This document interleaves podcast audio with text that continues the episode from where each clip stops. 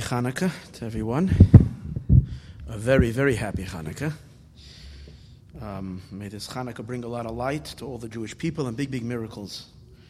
Uh, ultimately, to the ultimate miracle, the coming of Mashiach. May it happen now. Um, this week's um, shiur was sponsored by Daron and Chana Muller, and this is in honor of Daron's mother, uh, Rivka Bas Yeshua Falk Halevi, Allah Shalom, whose yahrzeit was today on the first day of Hanukkah, and his wife's is Chana's mother, his uh, father, whose yahrzeit is also today, Shmuel Shachna ben Baruch. Um, may they both have a very, very, very great aliyah to the greatest of heights, and much, much bracha to the Daron, to the Muller family. Uh, Mazel and bracha, Parnasa Barchav, and only, only good things. Thank you for this special dedication. Another dedication today uh, was is by my daughter, ZC Zerkind. Now I'm still used to calling her ZC Wolf, but she's ZC Zerkind. Uh, this is in honor of her husband, uh, a miracle, a big miracle. Today's a uh, the anniversary of uh, an accident that he had, a really, really bad accident two years ago, and uh, he's a he's a miracle man. That he, he's uh, it was it was very, very, really, really, really bad to say the least. And thank God he's miraculously recovered. And tonight, the first night of Hanukkah, was the day of the accident, and to see him today is really a wonder. Hashem's incredible miracles. So my daughter is definitely happy and thankful for that. So, and me too, and all of us. So may Hashem continue to bless them with abundant miracles and brachas and all that they need and all that they wish. And abana chaya mezayina and good health and only good things. Thank you for that dedication. And now, finally, the CD this week uh, was by Rivka Chana Hirsch, and this is in honor of her father who needs a refuah shalema, Bunim Leib ben Adelaide. Um, may he have a complete, a total refuah shalema, a great, a very, very complete healing. Okay, speedily, and he should be better than before amongst all the ill of the Jewish people. Uh, tonight is Hanukkah, and it's actually the second night of Hanukkah, so the light and the blessings are increasing every moment. It's a very, very special time. Um, so I'd like to devote the shiur to Hanukkah, and maybe if a miracle happens, we can connect it also to the parsha of the week. Um, depends on the flow of how things flow tonight. Okay, because the parsha is parshas Miketz. I always feel bad for Miketz that it doesn't get the attention it needs because Hanukkah is always the exciting thing that overrides Miketz. So what I try to do is to make a shiur that combines both, but I hope I can get there to the part that connects to parshas Miketz. Okay, um, the lighting of the menorah is very special. It's a it's a wonderful mitzvah. Um, it's hard to say about a mitzvah, a wonderful mitzvah. Every mitzvah is special. But the kindling of the menorah is super special. Um, it, it brings such a powerful light into the world, uh, both to ourselves, it illuminates our homes, and it, illumin- it illuminates outdoors. Then the light of Hanukkah is- lights up the world. The Talmud tells us an interesting thing that um, if someone is accustomed to this mitzvah, which means if someone is careful in the mitzvah of lighting Hanukkah lamps, um, they will merit to have children who are Torah scholars. Haragil Bener, this is a passage in the Talmud in Masechta Shabbos, Tractate Shabbos, page 23, Daf Chav Gimel, Amud Beis on the second side of the page. Amar Rav Huna, Rav Huna says, Aragel Bener, if someone is careful and accustomed to lighting, to lighting, or someone who's, the actual translation of the Gemara is, if someone is accustomed to, to lamps, to candles. Havyon Leibanim, they will have children, Talmid Chachamim, scholars. Rashi says, what does that mean? Haragil Bener. So Rashi says it means, um, give me over here. Banem Talmid Chachamim. Rashi brings it, he, he derives it from a verse. Chsiv, it says in the Pasuk, Kiner mitzvah, the light of a mitzvah, the mitzvah is a lamp, the Torah or, and Torah is light. Rashi explains that that's a verse in Proverbs. Al yedei ner mitzvah, through this that you light the mitzvah lamp. What is the mitzvah lamp? Which ner, which candle is a mitzvah to light? It's the Shabbos candles and Hanukkah candles. The Shabbat candles that women light Friday before the before Shabbos comes in. Ner the Shabbos, v'Chanukah and Chanukah. Ba'or Torah, the light of Torah comes. Because Ner mitzvah, the light of the mitzvah, the Torah or and Torah light, which means that Torah light is a derivative and it is drawn down through Ner mitzvah, through the candle of a mitzvah. So what does that tell you about the spiritual qualities of this of the of candle Hanukkah menorah? It has such power that it will bring such an, a spiritual and such a powerful illumination that it will influence not only the person doing the mitzvah, but that his children, his future children, even those that weren't even born yet, when you light the menorah or you're careful with, with Shabbos candles, menorah candles, that will have an influence on the next generation for one to have children, Torah scholars, which is the greatest blessing one can give any Jewish parent, is that we should have children that are shining with, radiant with godly light the light of the light of the Torah. So now this needs to be a little bit understood because you know generally we know that a mitzvah has an influence not only the moment you do the mitzvah, but the mitzvah has a has an influence on a person and it brings good things to a person. Generally the sages tell us mitzvah goreres mitzvah. You do one mitzvah, it inspires you to do another mitzvah. A mitzvah pulls another mitzvah. That's true about every mitzvah. One mitzvah will inspire another mitzvah. However, what's, what say, what's unique about Hanukkah lamps is that not only will it bring a mitzvah, but it will help you have children that are Torah scholars, which means, and a Torah scholar really means not just someone who knows, knows scholastically a lot of knowledge. A Torah scholar generally means a, a saintly person who is knowledgeable in Torah and is keeping all the mitzvot. So, which means that the mitzvah of Hanukkah doesn't only inspire another mitzvah, but it inspires all of observance. It draws down, it, it, it, it, it stimulates all the observance, not just one mitzvah, because it says you're going to have children scholars. It's going to bring a person to the observance of all the mitzvahs, to have even the next generation, their children too will be scholars. And not only that, but they'll be scholars, not only mitzvah doers, but also scholars. Which we know that Torah is in a sense greater than all the mitzvahs. As we say every day in the davening, we say it, V'talmud Torah keneged kulam, that the Torah study is equivalent to all mitzvahs.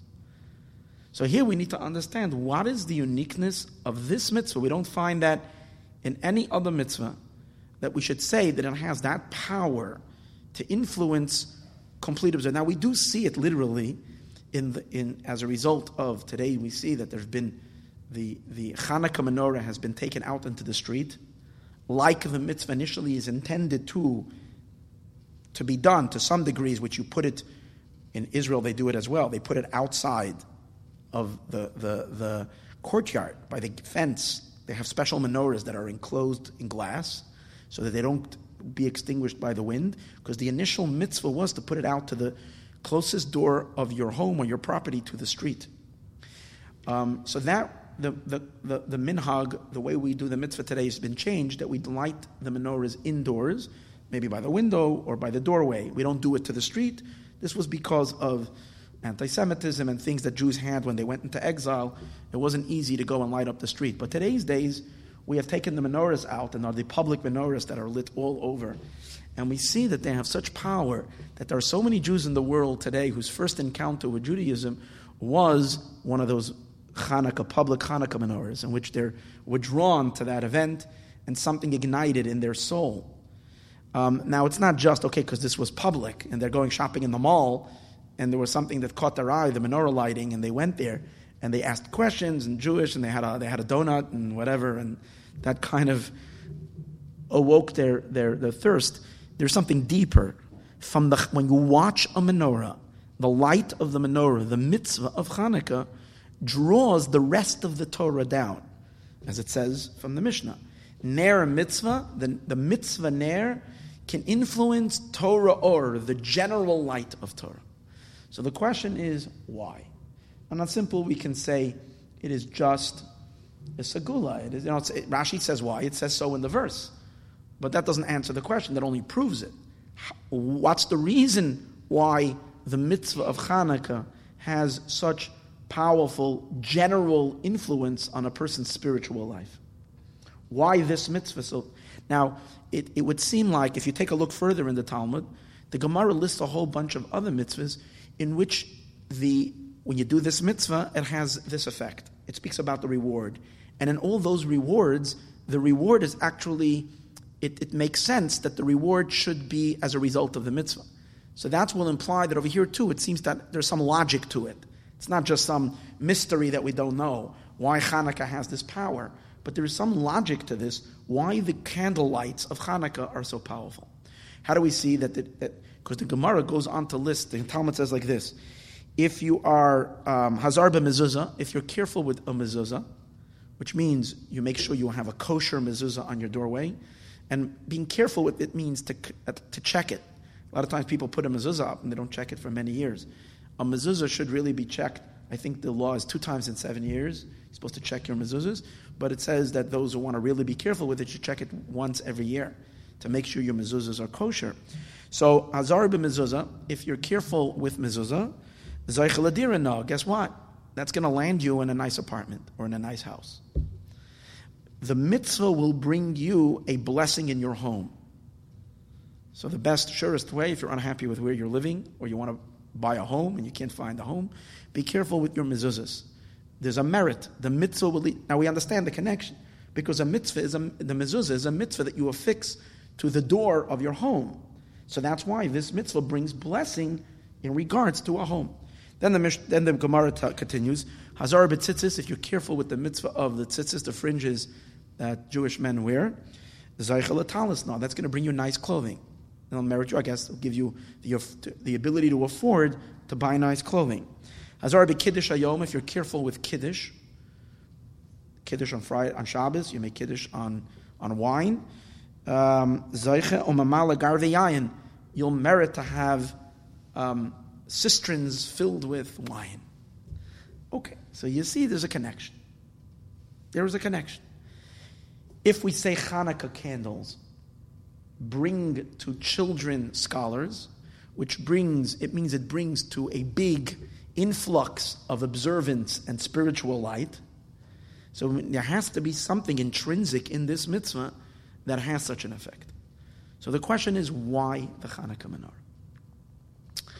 um, more particularly to, to, specify the question a little better, is that the mitzvah of the Hanukkah menorah is one particular mitzvah that you do for a few moments in the day, and has a very, very, a very limited form of observance. First of all, it's only eight days in the year. It's only during the days of Hanukkah. Secondly, within the time, it's not a mitzvah which you're doing 24 hours, even though the holiday of Hanukkah is 24 hours, meaning eight times 24 hours, eight days. But the actual mitzvah of the menorah is only for a short period. It has to be after the sun sets. And then you just have a few hours in which you can light the menorah. And even when you light the menorah, how long does it have to burn? For a half an hour. If you do it within the designated time, a half an hour, you fulfilled your mitzvah. So it's a mitzvah that is very specific and very particular in one particular area, in one particular aspect of your life. It occupies only a little bit of time of your daily, of your daily schedule and of the entire year, it's a small little mitzvah done at a small, uh, at, at, at, at, a short, in a short little um, section of time. And yet, what is it bringing? It's bringing the light of observance of all of mitzvot, and not only that, it's bringing Torah, which Torah is the one mitzvah that is timeless. The mitzvah to study Torah is every moment, all the time. It's not based in any particular place or any particular time.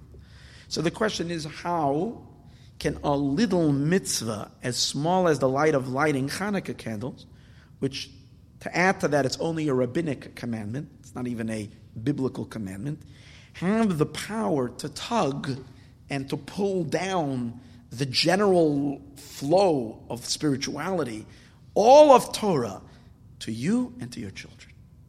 Why? What's its power?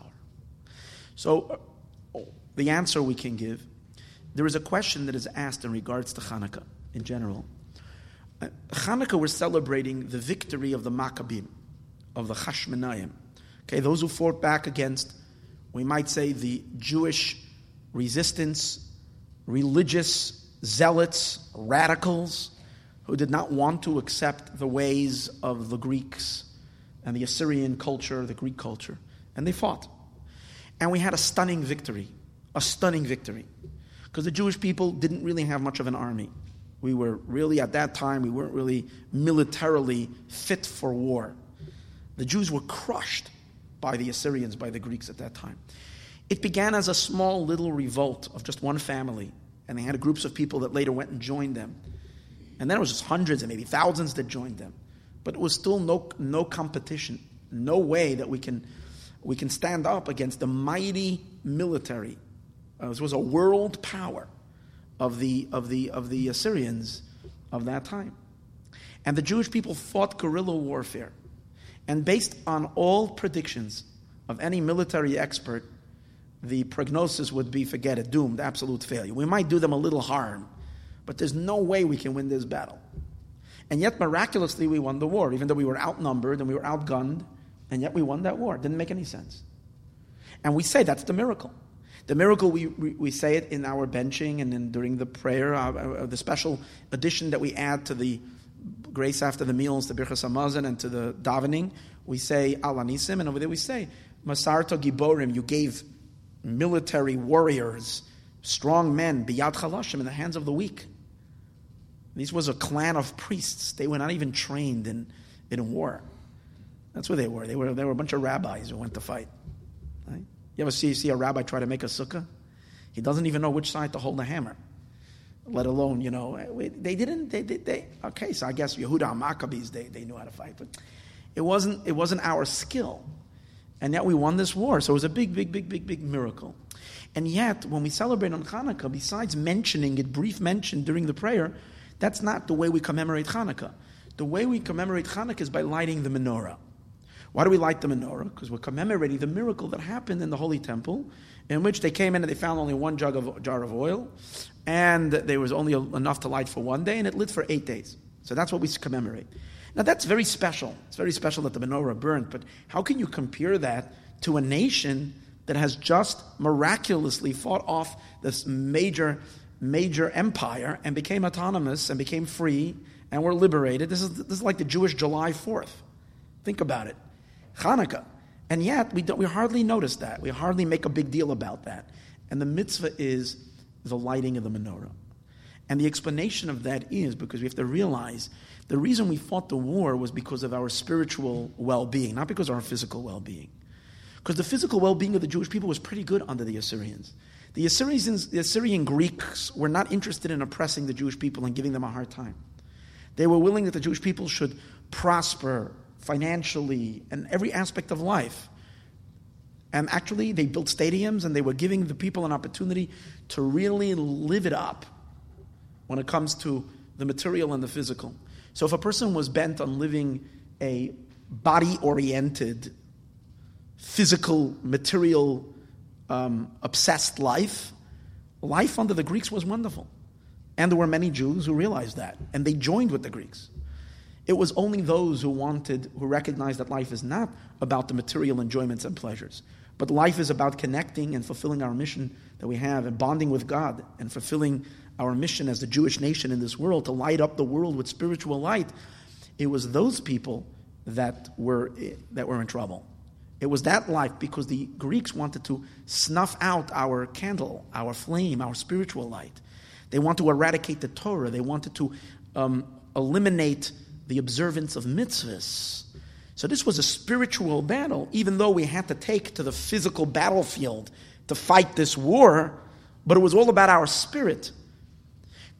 It was, and therefore, when we won this battle, what triumphed was spirit triumphed over matter, light triumphed over, over darkness, holiness triumphed over evil, or over the mundane and the secular. This is what, what this is what the victory is all about. And that's why we commemorate it with something spiritual. The menorah, when you look at the menorah, you're looking at spirituality. Light, light is a symbol for spirituality, for holiness. It's adding, it's, it's a glow, it's beautiful. And that's what the candle, we said earlier, the candles stand for kiner mitzvah. The mitzvah is a lamp. Torah or, Torah is light. It's the victory of holiness. So the menorah shines brightly. So now we understand that, that the mitzvah of Hanukkah candles is not just this particular act that we're doing, this particular mitzvah.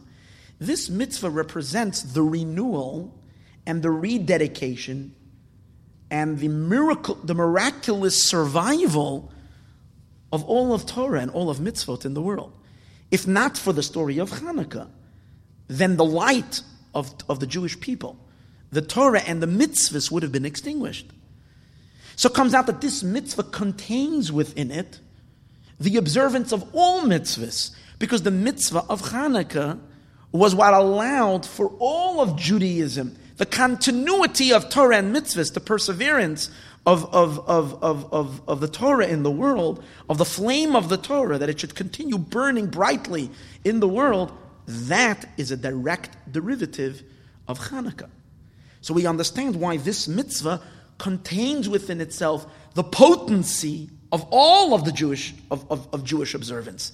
Because this mitzvah led, and this mitzvah is symbolic of the of the of the endurance and the and the boundless energy and the truth of Torah that it cannot be extinguished. That's why, if someone is careful with this mitzvah, this mitzvah is the key to all of observance.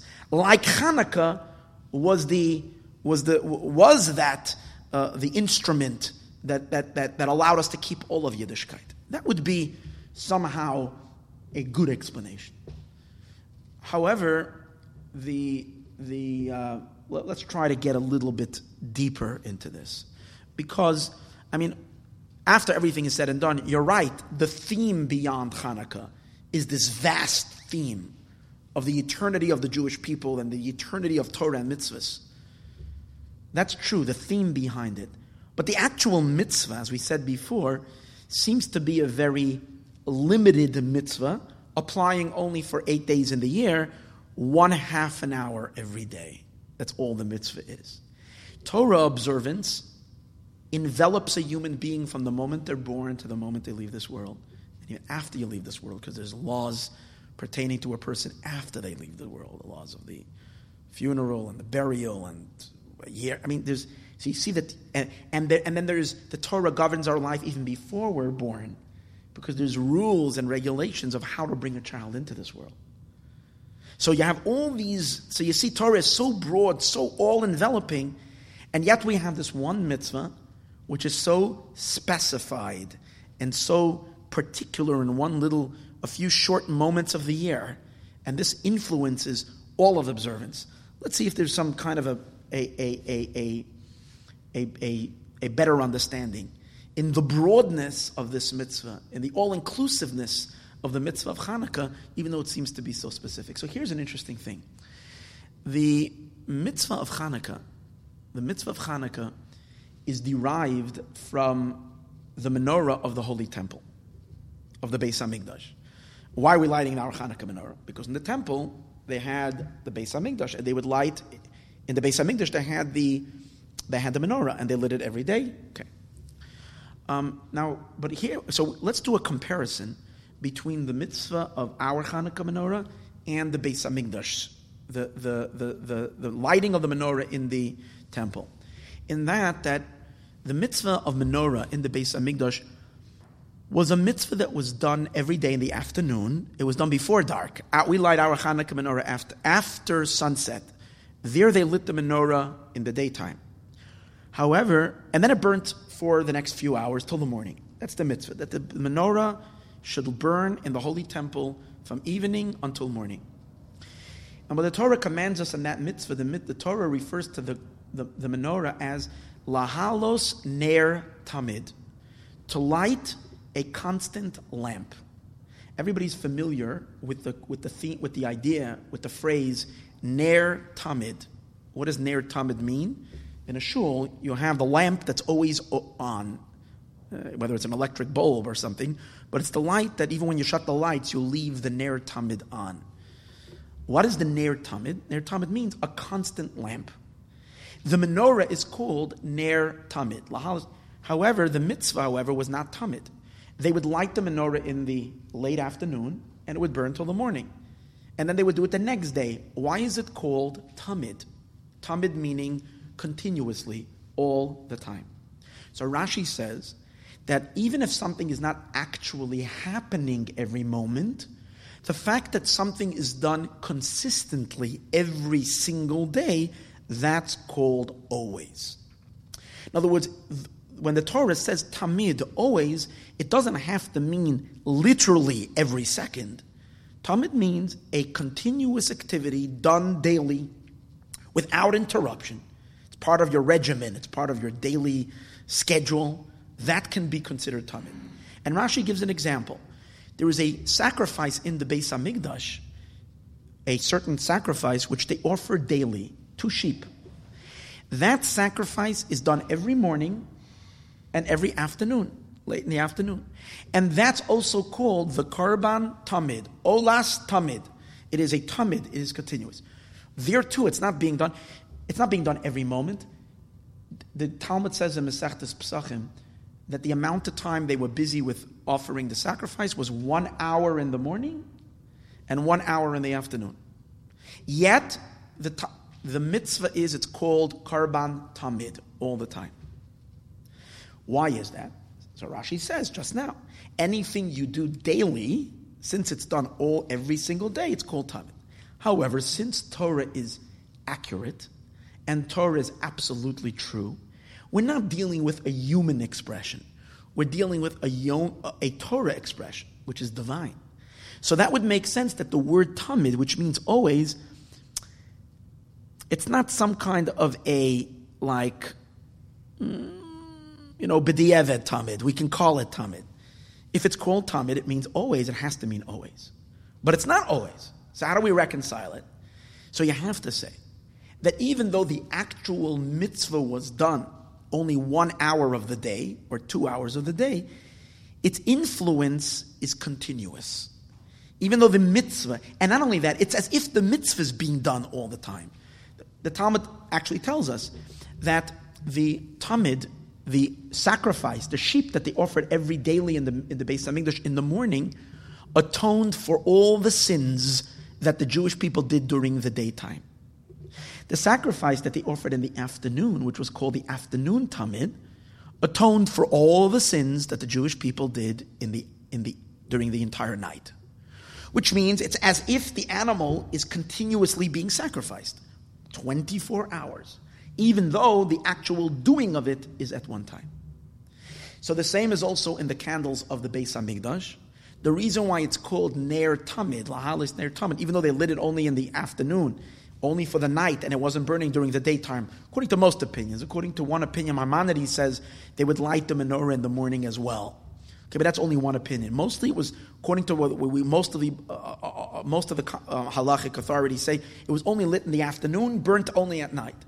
Yet it's considered tamid because it's in, it, it is, the act is done at a certain time but the actual, but the mitzvah, it's it's it's what we, might call a pa'ula nimsheches. It's a continuous effect, even though it's happening only at a certain time.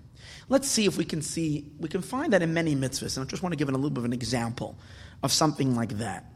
There's a mitzvah to wear tzitzis. The tzitzis are the fringes we say a man wears tzitzis during. It's a mitzvah during the day. But you don't make the blessing all day long. I'm wearing tzitzis, I'm wearing tzitzis every minute.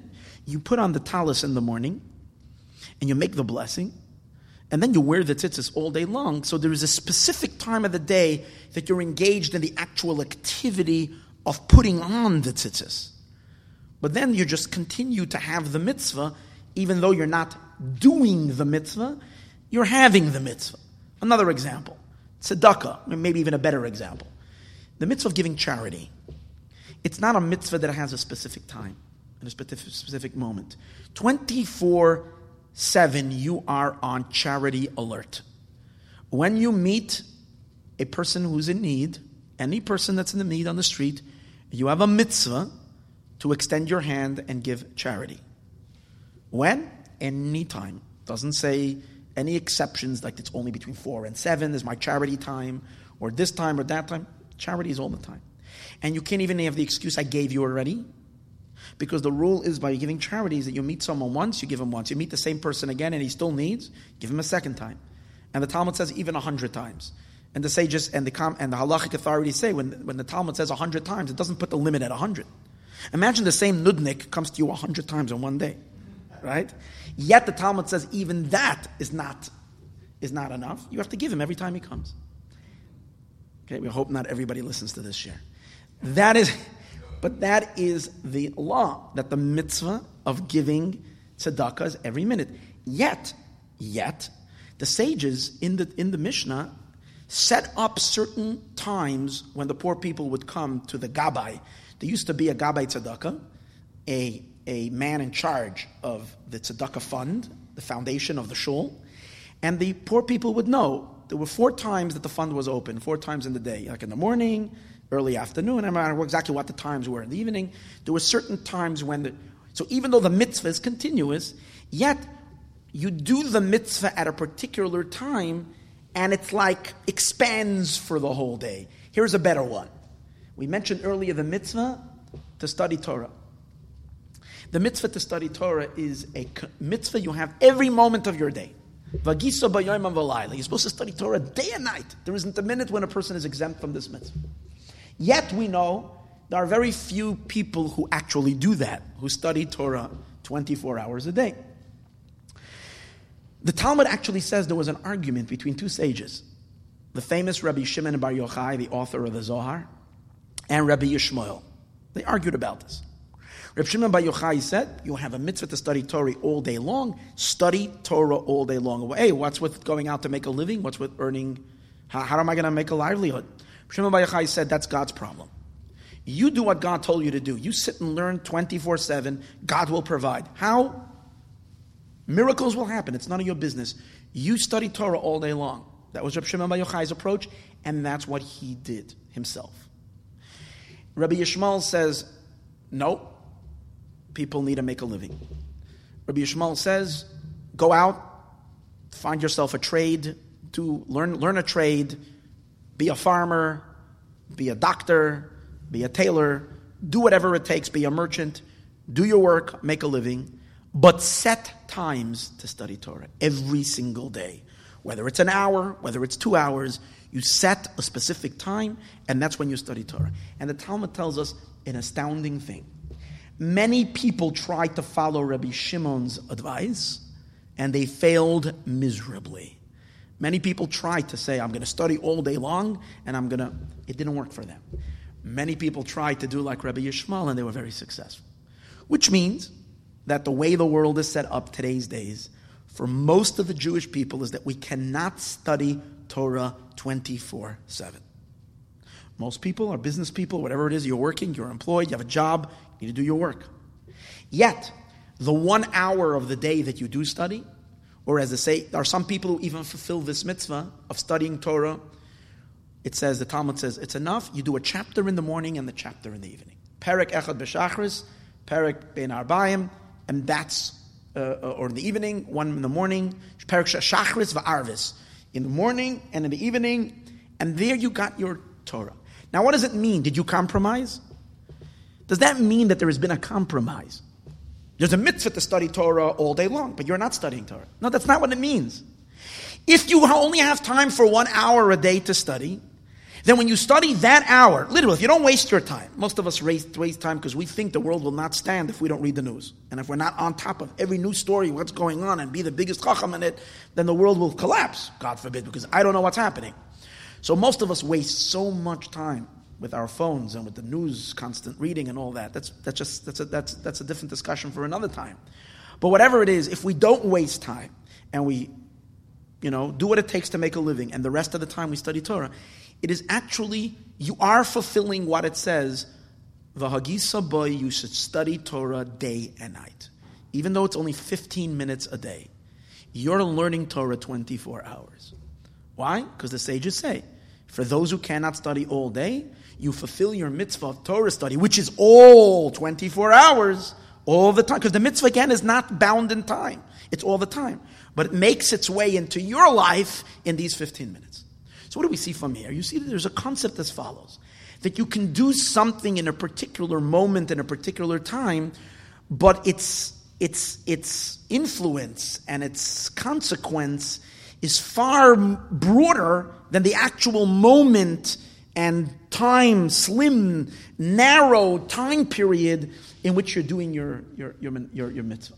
So the same is about the menorah and the Beis Hamikdash, and the same is the the story of Hanukkah. Not the story, the mitzvah of Hanukkah menorah. The mitzvah of Hanukkah menorah is an interesting thing. When you're lighting your menorah, you're only spending a half an hour every day in front of your menorah.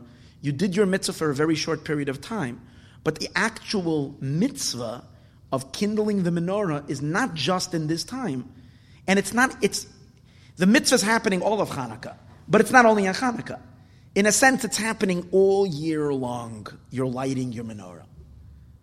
Like we see, you can have a mitzvah in a particular time, and its extension is, is, is, is broad. It's all even, let's say, for instance, even mitzvahs that have a particular time of the year, a very particular time of the year.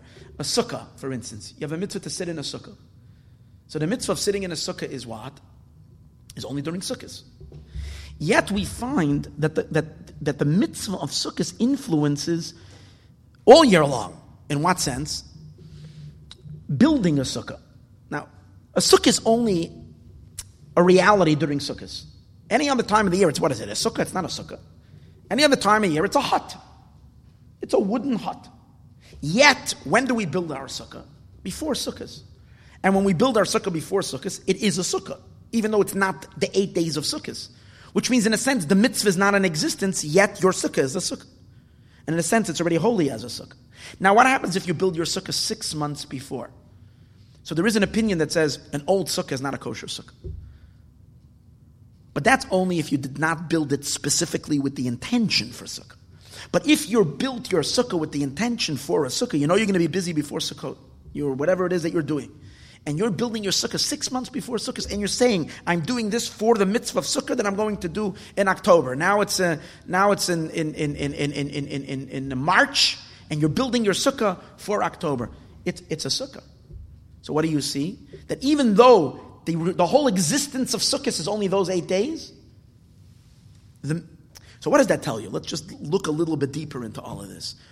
What that tells us is something really, really phenomenal that the limitations of mitzvahs in time and space are very, very, very superficial to the mitzvah.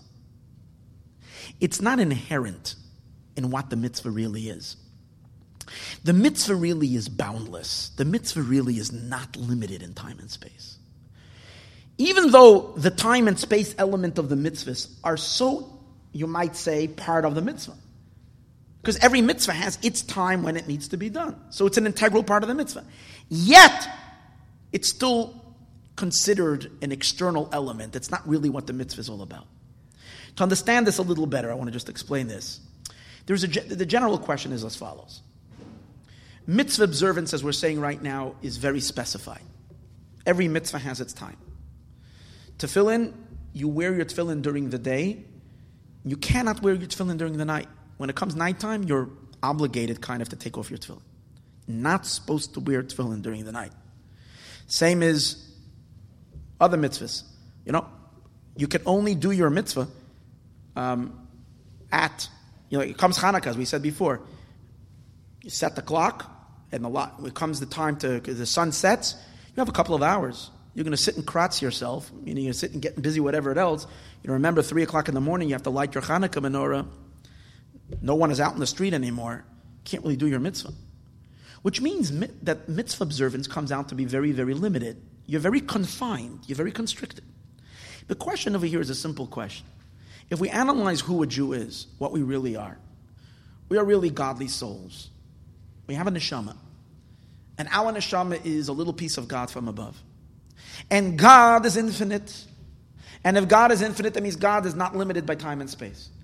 Right? Obviously, if He's infinite. And if each and every one of us possess a spark of Hashem that makes up our neshama. And the spark doesn't mean a finite spark. Because a spark from the infinite is infinite itself. And like the holy Baal Shem Tov teaches, that since the Jewish neshama is essentially emanating from God's very essence, from God's very essence, well, the, and he, the Baal Shem Tov's words are, if you take hold of a part of the essence, you have the entire essence. Which means that in the part, in every single Jew, is all of God. It's not like a little piece, a little, just a little crumb of God. It's not that way.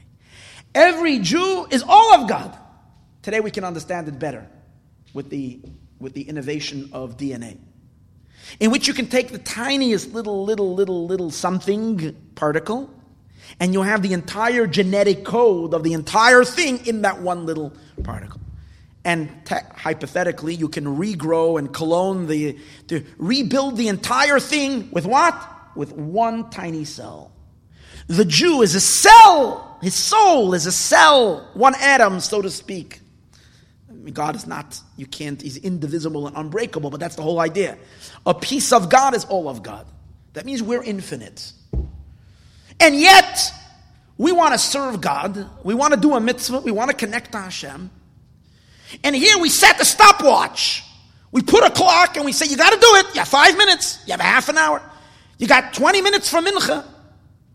But my soul wants to bond with God. How do you put these, these, these silly limitations of time and space? How can that get in the way of a soul that's infinite merging with God that's infinite? It doesn't make any sense that finitude, finite considerations should play a role in something as deep and as powerful as a mitzvah happening, which is a union between a Jew and Hashem. More than that, the Torah tells us in mitzvahs, loy sifu, you can't add. You're only allowed to take four species on the esrog when you're shaking the esrog. And the Jew who's got a soul that's boundless and endless and wants to connect to God, he wants to grab the entire botanical garden, every single plant he can and add that in this beautiful, beautiful bouquet of, I don't know, of every vegetable and every plant, and shake it all. Because, and they just say, nope, throw that out, throw that out, get rid of the fig, get rid of the grapes, get rid of the kiwi, get rid of the squash, get rid of the avocado. You can have it all for your yomtiv meal, but in your shaking of the lulav, it's only these four species. How do we place such boundaries and such limitations on something that by its very definition is definitionless, is infinite, is boundless? And the answer is, and this is very important to appreciate this and understanding, understand this about mitzvahs, because this is going to transform your entire mitzvah observance for all of your life if you really internalize this. And for me as well, if I internalize it. And what is it? And the idea is as follows. This that mitzvahs have parameters and limitations is only, only the very, very, very external part of the mitzvah it's the implementation of this mitzvah into this world and into time and space. In other words, like this there's three components in the mitzvah there is God. Actually, I should say there's four components in a mitzvah. There is God, infinite. There is the soul, that's infinite. There is the mitzvah. The mitzvah is God's will. If the mitzvah is Hashem's desire and Hashem's will, that's also infinite. It's the will is the will is one with the willer, so that's also infinite. So what's finite? The world in which we're, we're going to do the mitzvah, that's finite. Since these, this union of, of God, mitzvah, and Jew has to take place within the setting of the world, in a manner in which it's not going to blow the world to shreds, blow the world to pieces, it's not going to cause the world to blow a fuse. In order for the mitzvah to be able to, to come into the world and to influence every part of the world, every crevice, every fold, every crease in creation, Every narrow canyon, every crack of creation needs to be illuminated with Hashem's light through the observance of the mitzvah. That's why the mitzvah takes on all these limitations to enter into these narrow sections of time and space. So that the mitzvah can, can, can thoroughly per, permeate all the particular aspects and and and and and and factors or or or or, or elements of creation without the, without breaking it and destroying it. So the mitzvah confines itself to a particular moment and a particular time. So if you're really, really analyzing what's happening really when you're doing the mitzvah, or we might say something like this. Hold on, we might say then, according to this, is that the see, oh, so, so where do you see this? One second. So where do you see these this this this element? That the mitzvah really is infinite, it's boundless. In order to to influence the world, it like self constricts itself. You see what I'm saying? It's a self imposed constriction as the mitzvah constricts itself into a particular boundary and into a particular uh, place so that it can enter into the element of creation of time and space and imbue that space with holiness. But the mitzvah, even while it does that, remains infinite. So, where do we see that? So, I want to point to a few things that show that in every mitzvah. Number one, the fact that every mitzvah is really originates in Torah. Where does God command us on the mitzvahs? In the Torah. And Torah is infinite. And the infinity in Torah we see. Because we know that how many commentaries are there in Torah? Bound, endless. You're going to say, well, listen here, we have the Tuesday night shiur, and we're discussing the same parsha every single year. Or the Monday, I'm sorry, we're talking about the Monday, it used to be Tuesday. It's Monday night we have the class here. Aren't we going to run out of subjects? What's going to happen in 10, 15, 20, 30 years? We're discussing the same parsha. I, I'm never worried about that. Never, never worried. Why am I never worried? Because there's, there's, there's infinite and endless meaning. There is, even if we only had one verse to, to study, we would be able to study it forever. Because it goes, it probes deeper and deeper and deeper. You can go into so many different angles. Torah is infinite. It's boundless and it's endless. Since the mitzvahs are rooted in Torah and Torah is infinite, that's number one. Another interesting factor is every mitzvah contains, remember we said before about DNA, every cell contains the entire genetic code of the entire body. It has, the same is also in a mitzvah. Every mitzvah contains all the other mitzvot. Where do you see that? The law is if I'm doing one mitzvah, I'm exempt from doing another mitzvah. If I'm holding a middle doing a mitzvah, I don't have to do another mitzvah. And the reason is not because I'm not, a, I can only do one thing at a time and God can ask me for the impossible. The answer is because when I'm doing this mitzvah, I'm really doing all the 613. Because in each mitzvah, so you're telling me you're asking me to do that mitzvah, I am doing it already. I'm doing that as it is included in this. But now I'm doing this. Because each mitzvah has all the mitzvahs in it. That's because, in essence, the mitzvahs are not. Because if we're going to look at the time element the, of the mitzvah, this mitzvah has to be done in one place and in one specific set of circumstances. The other mitzvah is in a complete different element. How does this mitzvah fulfill that mitzvah? And the answer is because, in essence, in terms of the soul of the mitzvah, the mitzvah is infinite. Here is number three, and here's a most important point. You see, the physical materials of a mitzvah might be finite. For instance, just a, an hour or two or three ago, you stood and you were going to light your menorah. Your hand in which you're lighting the menorah is a finite, finite muscles, finite organ. It's got a certain, certain amount of weight and of what it, what it is, that's all. And the act that you're doing, the energy of it, it takes the, the, the, the, motion in which you're lighting the menorah, doesn't it's not an infinite energy, it's a very small little act in which you're extending your hand and lighting a candle. And, and that's all you have to do is just touch the fire to it and light it. It's a small little activity.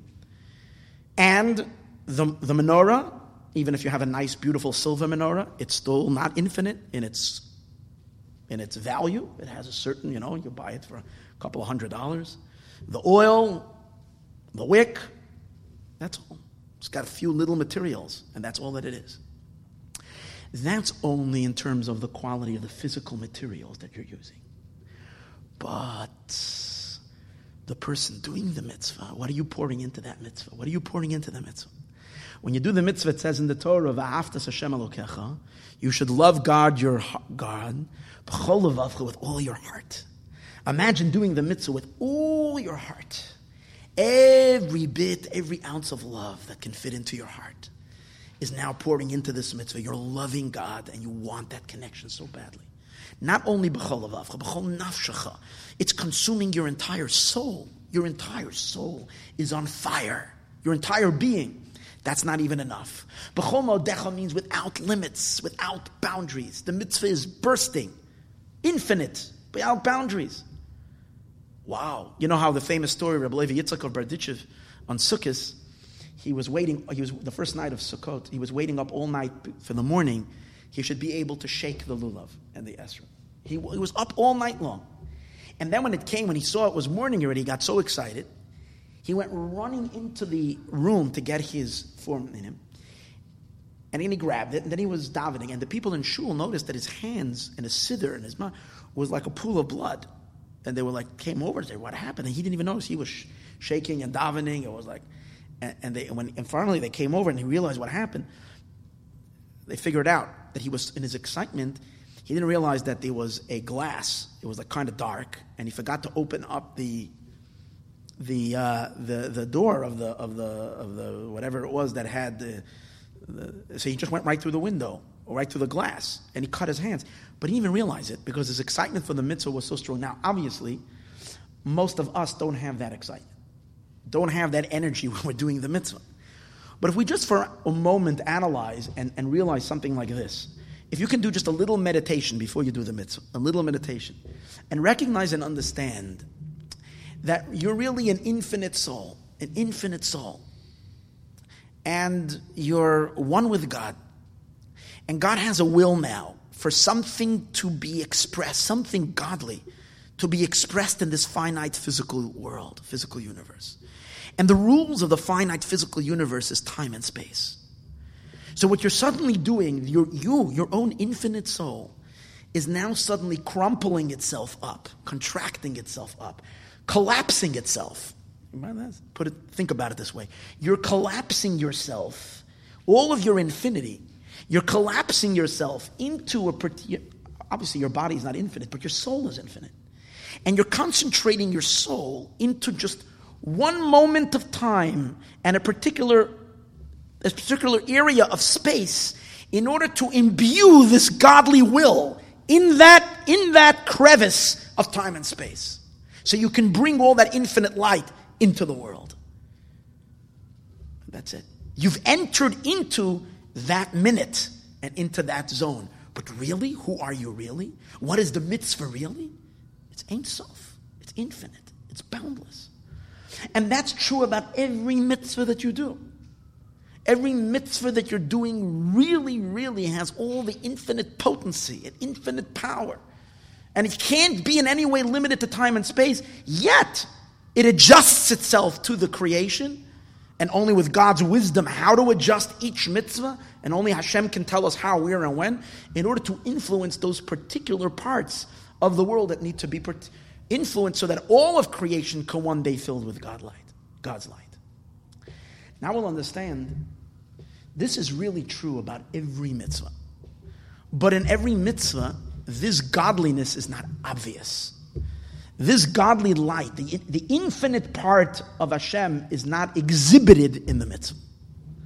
Hanukkah candles is unique. In the Hanukkah menorah, in the mitzvah of lighting Hanukkah candles, what is so special about it is that this mitzvah, by even physically looking at it, this mitzvah um, radiates with the infinite light. This mitzvah exhibits and demonstrates the infinity of what really mitzvahs are all about. Where do you see that? So I'm going to point out to five elements in the menorah in which you see that. Point number one, or element number one, is just take a look at this mitzvah versus every other mitzvah. What are you doing in this mitzvah? And this actually applies also to Shabbos candles. As I mentioned earlier, it's Shabbos candles and Hanukkah menorah. What is so special about the mitzvah? The mitzvah is performed with light. When you're doing the mitzvah, what happened? What's the effect of the mitzvah that you did? As soon as you ignite that candle, as soon as you light that lamp, there is more light in the room. If the room is dark, for sure.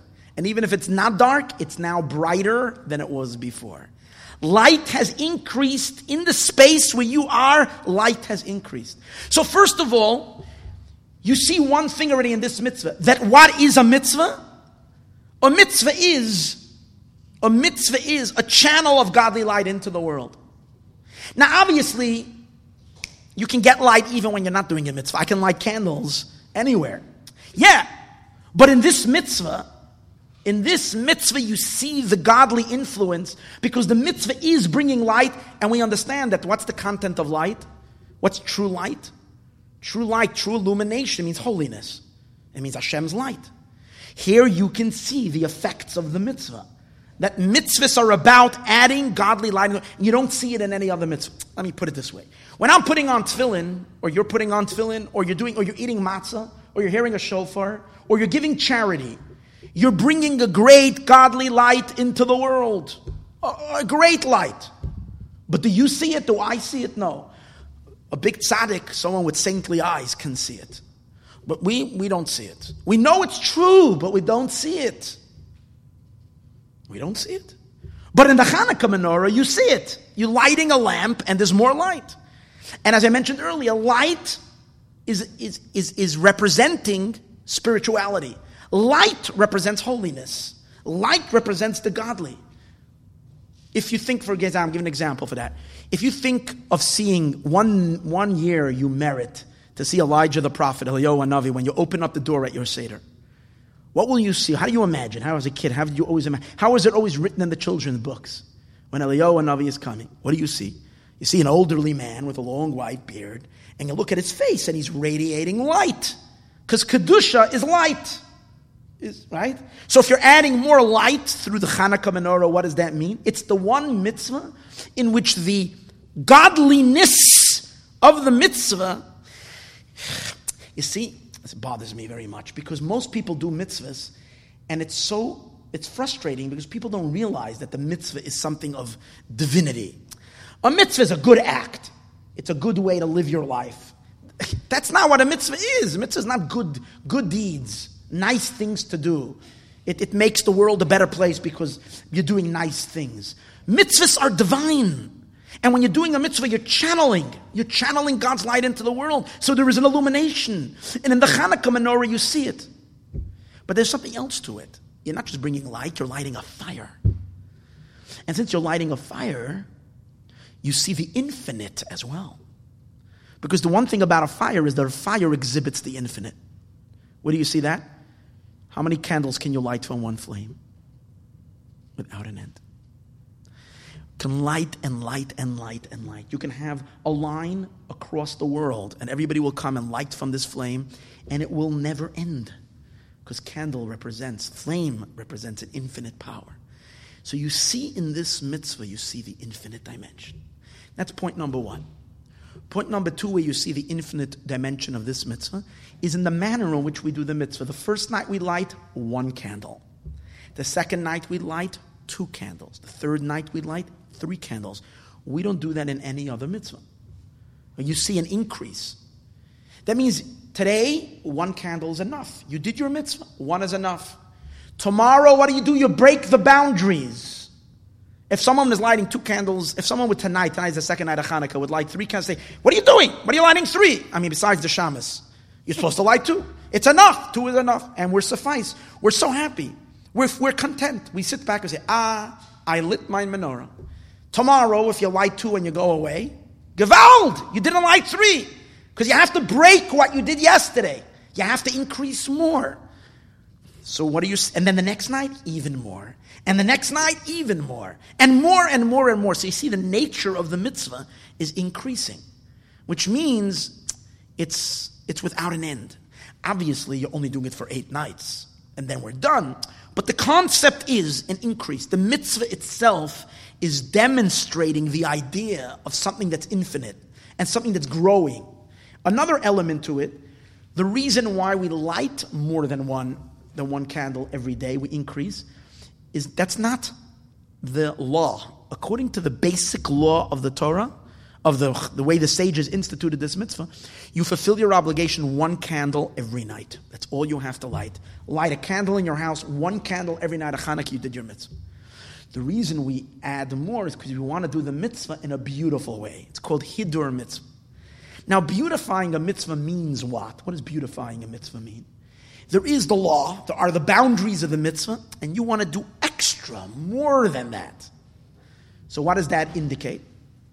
What does that indicate? Overflow. It's not, it's not in the boundaries, it's overflowing. More than that, by Hanukkah, we're not just doing the mitzvah in a special way, we're doing the mitzvah in a super special way. The sages say we all do it mahadrin, mina mahadrin. We don't do it beautiful, we do it beautiful of beautiful. Now, and it's interesting, only by Hanukkah do we do that. All other mitzvahs, there's also something called Hidur mitzvah, but not everybody does it. Only people that are more concerned and very, very diligent. For instance, tefillin. Most people only wear one pair of tefillin a day. Those who want to be extra mahadr wear two tefillins every day. And then there are great rabbis who pour, put on four pairs of tefillin every single day. Four, according to Kabbalah, and there's different, different opinions, those who wear four pairs of tefillin, but not everybody does it. Hanukkah, suddenly everybody does the mitzvah in the most highest, most beautiful way. Why? Because that's the nature of this mitzvah, is that it has no boundaries. And you do it, you do it, you're always breaking. That's, that's the idea of it. Point number three about this Hanukkah menorah and where you see the infinite element of it is that all mitzvahs are done indoors. Generally, in holiness, you have to create a sanctuary in which you're going to, you have to designate a place in which you're going to make, you're going to communicate with God. For example, a shul, it's not recommended to daven on the street unless you're by the western wall. You're on the, but generally you daven indoors. And a shul, that's where you daven. That's where you study, that's where you learn.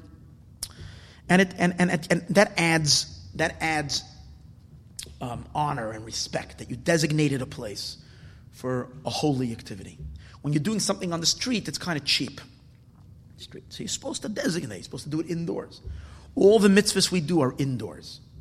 There's one mitzvah in which we do outdoors, Hanukkah menorah.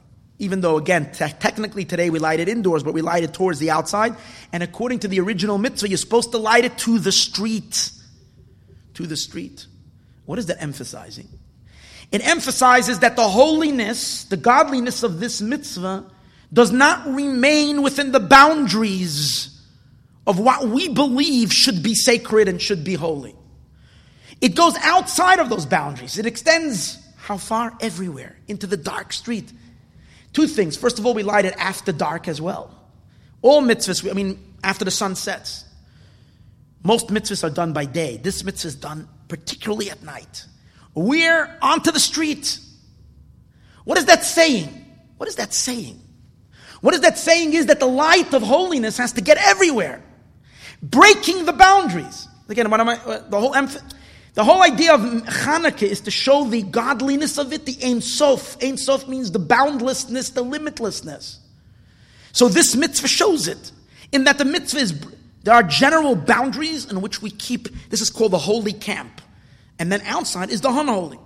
This week, Shabbos, there was a line outside our shul over here.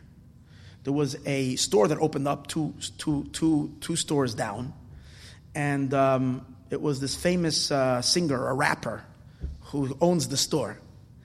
So there were people already here Friday night when I went home from shul. There was a line waiting because he was coming in the morning. So they slept over here.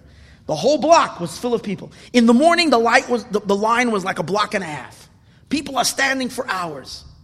The rapper happens to be Jewish. Actually, I wanted to call him up for Minyan. That would have been nice. In any case, He's a Jewish mother and he's proud to be Jewish. In any case, uh, he was out there. I didn't even know who he was. And I, but in any case, the, the thing is that, and then when people, I, I was telling people that, they says, wow, take a look. Take a look at how popular this the shul is and Mayon flooding hundreds of people that are coming to, to be inspired with the light of Hasidus. And people said to me, you're crazy. Know, obviously, first of all, do you want all those guys up here? Secondly, secondly, this is not, they're not coming, obviously, they're coming for t-shirts. Uh, but, but here's the thing, and I didn't mean it as a joke. I meant it literally. I mean, literally. Of course, right now, not yet. But the moment Mashiach is going to come, there's going to be a thirst for godly knowledge in the entire world. Yes, and the lines are going to be till who knows where to come in and study and to learn and to hear. Because here's the problem is that we're, we're so used to thinking that God and holiness is only for what we, what we believe who's worthy and who's not worthy, who's right and who's ready for it. So that means that holiness can only be like in Monsey, in Lakewood, in Borough Park. in, in, in, in Bnei Barak, Yerushalayim. Ultimately, God's light is going to reach the entire universe and everybody, and that's Hanukkah menorah. Hanukkah candles is the one time where Kedusha, where holiness, blasts past the borders and the order, the regular boundaries. There are boundaries, and there's supposed to be boundaries. But Hanukkah, the light of Hanukkah, is a boundless light. So that's the power of Hanukkah. So you see the Ein Sof of it. And the reason why it is that way is because Hanukkah menorah is eight candles. Why is the menorah eight candles? Eight days. So the number eight is a very significant number according to the Kabbalists, according to the mystics. Seven represents nature. Seven represents a fixed, the fixed order of how the divine usually manifests itself through the seven sephirot, through the seven attributes. Everything's fixed and limited. Eight represents boundless energy, boundless light, infinite. All the mitzvahs we do are drawing the light from the seven. Let's just imagine this, just, to, just to, in order to be able to, fit, to relate to this. Imagine there are seven big, huge cups in heaven, like the lights of the menorah. And when we do a mitzvah, we're turning the knob of one of those cups, and the light that is already in those cups, the waters of godliness that are already in, contained in those containers, come flowing in every mitzvah. Hanukkah menorah, we're not we're not drawing from the fixed cups. We're getting to the source from where all the energy went into those cups. We're getting to the boundless and to the infinite, and that's the number eight. Hanukkah is limitless. The menorah, so, so what comes out from here? The menorah is from a, the energy of the menorah, the light that's in this mitzvah, is from above the boundaries of Kedusha. See, Kedusha holiness also has boundaries. Meaning, God has, has allocated to holiness, Hashem has set aside certain energies, and that's part of the holy world. Then there's stuff that God keeps private to himself. Yet on Hanukkah, we access the light from God himself, from beyond all, from beyond all limits, from Hashem himself. And precisely because of that, we're able to go below the boundaries of holiness. See, holiness has two boundaries, one above and one below. Above means that's its, that's its, that's its ceiling, that's its roof. It has a limit to how holy it is. What's its boundaries below? That's how far it can influence. It can only reach such and such people. It can't reach other kind of people because they're too low, they're too dense, they're too materialistic, too earthy, too whatever, whatever explanation you're going to give, too impure to reach. That's only if we're drawing limited light, but when we're getting infinite light, which is Hanukkah light, the number eight that has no boundaries. So since it's coming from above all boundaries, it can go below all boundaries and go into the outside after dark, illuminate, stimulate, reach, inspire every human being, bring light to the entire world. So the Hanukkah menorah indicates and shows and exhibits the infinite dimension of mitzvahs. And let me just conclude with one important idea. Why did we merit? Where did such light come to the world suddenly on Hanukkah? Such deep, infinite light. The answer is because, precisely because the challenge, when the Greeks challenged the Jewish people and didn't allow them to keep the mitzvot, the Jewish people had to fight back but they couldn't fight back with the finite resources that, they're, that they have. The finite resources would have not been able to stand up against the Egyptian, against the Greeks. The Greeks were mighty and strong, and they, and, they, and, they, and, they had, and they left the Jewish people no choice. See, the way the Jewish people fought back was because the Jews uncovered their infinite dimension. How did they uncover that? The fact that they laid their lives on the line and they were willing to die to, to be able to keep the mitzvot. They went to fight a war and they knew they're going to die and they went to war. Where does that self sacrifice come from? Self sacrifice, even though it's a, we might say, it's also a finite thing. You're doing something, you're giving your life. No, it's really infinite. Because what's really behind someone risk giving his life up for the sanctification of God's name? It's not like a Muslim who's giving his life up because he's promised in heaven that he's going to have so and so, whatever, whatever they promise him there. Okay, so that's that's a that, that obviously that's that's what that's still being selfish. That's being super selfish because I'm willing to kill who many people so that I can go to paradise and get whatever. That's the most ugliest human being you've ever seen. That's not self sacrifice. Self sacrifice is like this I am committed to the mitzvah, I am committed to be a Jew. At what cost? To me, being a Jew is priceless. What do you want from me? You want $100? I'll give you $100. You say to do the mitzvah, it's going to cost me $200? I'll give you $200. You say to do the mitzvah, it's going to cost me $1,000? I'll give you $1,000. You say you do the mitzvah, I have to give you my entire wealth and everything I own? I'll give you that. To say to do the mitzvah, I have to give you my, my life. I have to be giving, willing to give my physical life up. I'm giving my life up as well because I cannot live without a mitzvah. I cannot separate from God. You want my children's lives as well? I can't even hold that back. The, the famous story of Hannah and her seven children. She had all her children died for the sanctification of God's name. You see, what Mesirat Nefesh means is that there is a point in, in us in where our devotion to God is limitless. It's infinite. There's no stop to it. It's expressed in the act of Mesiras Nefesh, of self-sacrifice. So when the Maccabim gathered the Jewish people and they revolted and they went to fight for Torah and mitzvahs, they uncovered within themselves the deepest, infinite part of their soul. When they did that, they reached into God's infinity. They, they, drew, they drew down miracles from the infinite light, and they brought us Hanukkah candles, which the Hanukkah candles contains infinite miraculous light that has no boundaries and has no limitations. And here's the beauty of it. From the Hanukkah mitzvah, where the mitzvah of Hanukkah candles are infinite and boundless, it reveals that about every mitzvah. Every mitzvah you do, even though we don't see it, but from the Hanukkah menorah, we get the ability to do every mitzvah and to sense the infinity in every mitzvah. To realize a few things. To realize, first of all, that when I'm doing a mitzvah, it's not just a physical act, but I'm doing a mitzvah, this too is like a Hanukkah lamp. This too is adding light. Secondly, to realize that the truth is, even though I'm doing this mitzvah, I'm wearing my own tzitzis, I'm wearing my own tefillin, I'm eating my own matzah. I'm not just influencing me, I'm influencing non Jews as well. I'm influencing the world because the light of it is really boundless and infinite. Number three, the fact that I'm putting on tefillin today is not the same tefillin I put on yesterday, just like the menorah. Every day I'm increasing more and more and more light. So when I'm putting on to this tefillin, tomorrow is more light than yesterday. And the next day, the tefillin is even greater than it was today. Every day we're breaking new boundaries. Every day we're breaking new barriers. It's going on. It's endless. It's endless. It's growing. Your Shabbos candles this week is not the Shabbos candles from last week. Because if it's just what you did last week, why do you have to do it again? You did it already. It's new light, it's higher light. And that's in every mitzvah. It continues, it grows, it, it, it's, it's, it's endless, it's endless. Our eyes don't see it, of course, because we, we're blindfolded. Until Mashiach comes, we're blindfolded. But from Hanukkah menorah, the, the, this idea of mitzvah being or, being light, being ein sof, is the core. This is the key to all mitzvahs, to the infinite dimension of all mitzvahs. This is the reason why we began the class.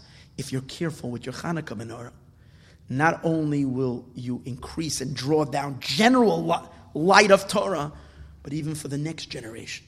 And really, when you say for the children being scholars, those scholars that are Torah scholars of the children, they're going to like the menorah too, which means they're also going to have children who are scholars. Which really means you're bringing, you're, you're bringing an infinite con- continuity of holiness and godliness into the world. That's the power of our Hanukkah menorah.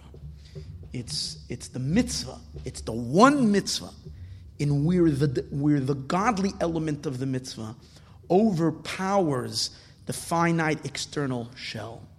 Whereas in all other mitzvahs, there is an infinite light and an infinite power, but the setting, the encasement of the material physical world blocks and covers, and you can, it's possible that we only notice its limitations and its boundaries and don't see the other side of the mitzvah, its, its limitlessness.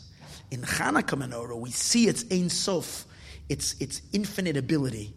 And may the merit of all of our mitzvahs finally shine away the last bit of darkness that's still out there and let the world be suddenly, let the world be flooded with the infinite light of God, which will bring endless and boundless blessings for every single one, and ultimately the ultimate blessing, the coming of Mashiach Tzidkenu. And we will light the menorah in the Beis Hamikdash. May we see it now.